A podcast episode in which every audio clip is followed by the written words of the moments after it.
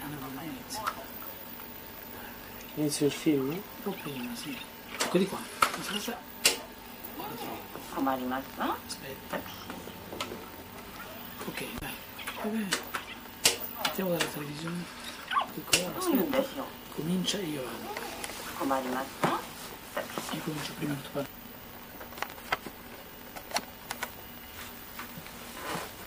Ah. Vai.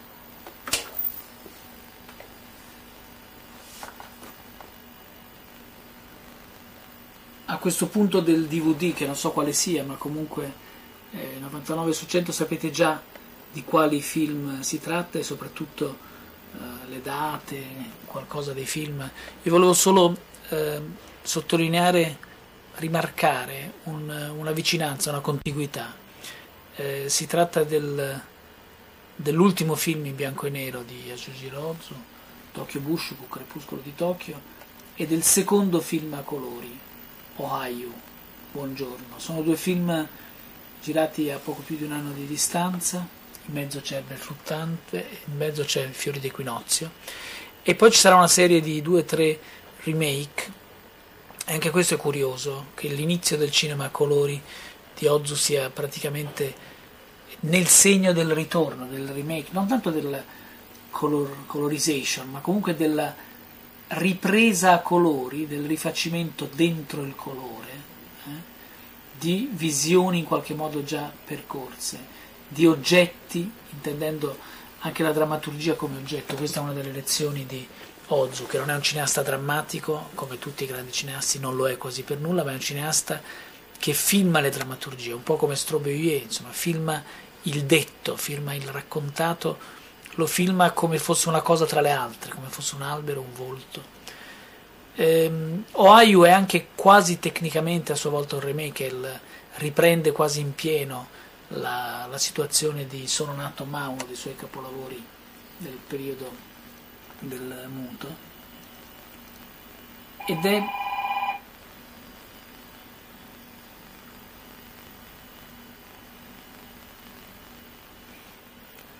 È un film, c'è stata una telefonata, ma non importa.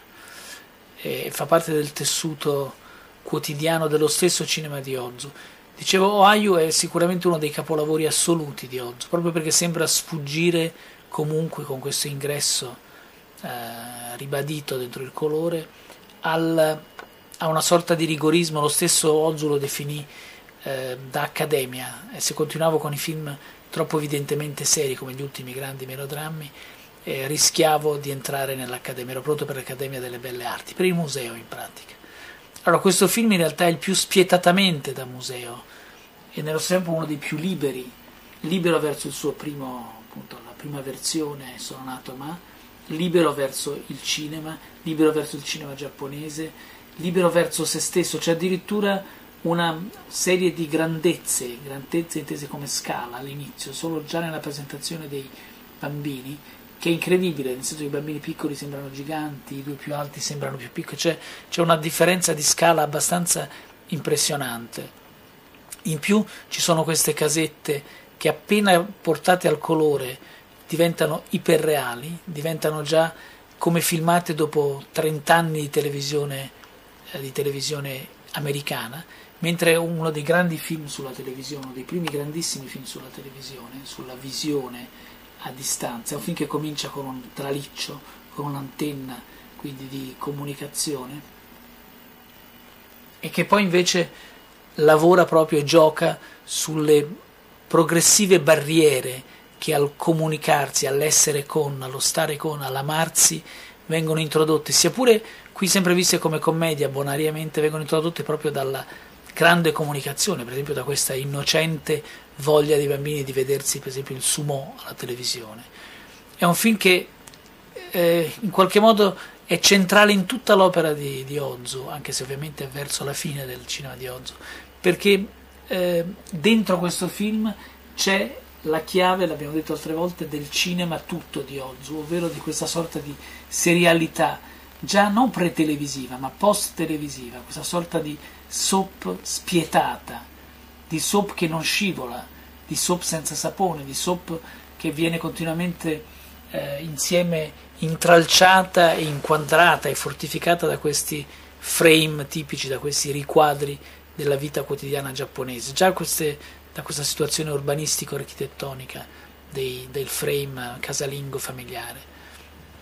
Un'altra cosa tipica di Ozu qua viene portata al massimo, di nuovo, che è quella delle generazioni come frame, come eh, situazioni chiuse che ah, con una difficoltà enorme comunicano. Tutti i melodrammi di Ozu sono basati su questo e qui, che pure ripeto è una commedia, è fortissima l'intensità eh, disperata quasi, eh, non c'è sorriso che non sia disperato, eh, questo sciopero del, del parlare, eh, se la televisione non sarà permessa di nuovo, è di nuovo uno dei momenti più, più alti profetici, ma profetici è dargli un tono sociologico, è profezia istantanea, cioè già sentire la televisione come il, una necessità di, non di comunicazione, ma di essere, di essere con, di vedere, di essere di fronte al vedere. Non si tratta di, di, di parlare, non c'è la televisione, non parliamo neanche, cioè non è la stessa cosa, sono due cose che si, che si sommano. Ehm, in questo senso è anche uno dei film di Ozu più contemporaneamente muti e sonori, come di nuovo è tutto Ozu, sono film che come adesso in queste panoramiche lo vedete apparire, sono film autosufficienti, non c'è bisogno che dicano nulla alle persone, non c'è bisogno che ci sia scritto nulla, non c'è bisogno di capire il giapponese. Eppure poi quando capisci questa essenzialità è a sua volta un tracciato implacabilmente preciso, che da solo basterebbe a definire queste traiettorie sempre un po' da, eh, da suicidio,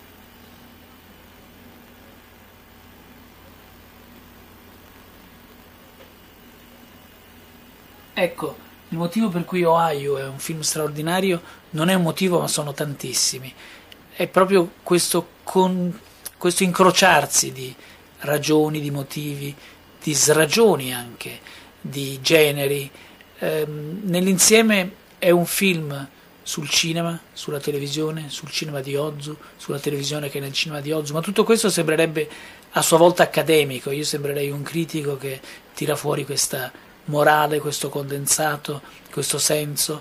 Ecco, non c'è bisogno di saperlo, non c'è bisogno di ascoltarmi dire queste cose. Il motivo per cui le dico è solo per eh, avvicinare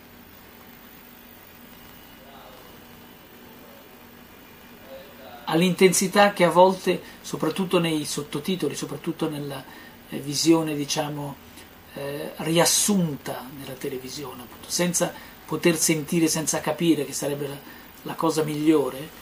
E vi auguro, anzi vi consiglio di vedere, visto che avete il DVD, di vederlo prima, prima di leggere i sottotitoli, prima nella versione nuda e cruda giapponese e poi di aggiungere sottotitoli a una seconda visione, proprio per restare a contatto di questa intensità, che il lavoro di oggi, il lavoro di oggi è tutto lì, sul set, in quel momento, nell'attesa, nell'attenzione, negli sguardi, non è costruzione, non è citazione, anche se poi è pieno di citazioni, ma tutto questo, come dire, non conta. Conta che lì in quel momento si bruci. Bruciate anche voi, buona visione.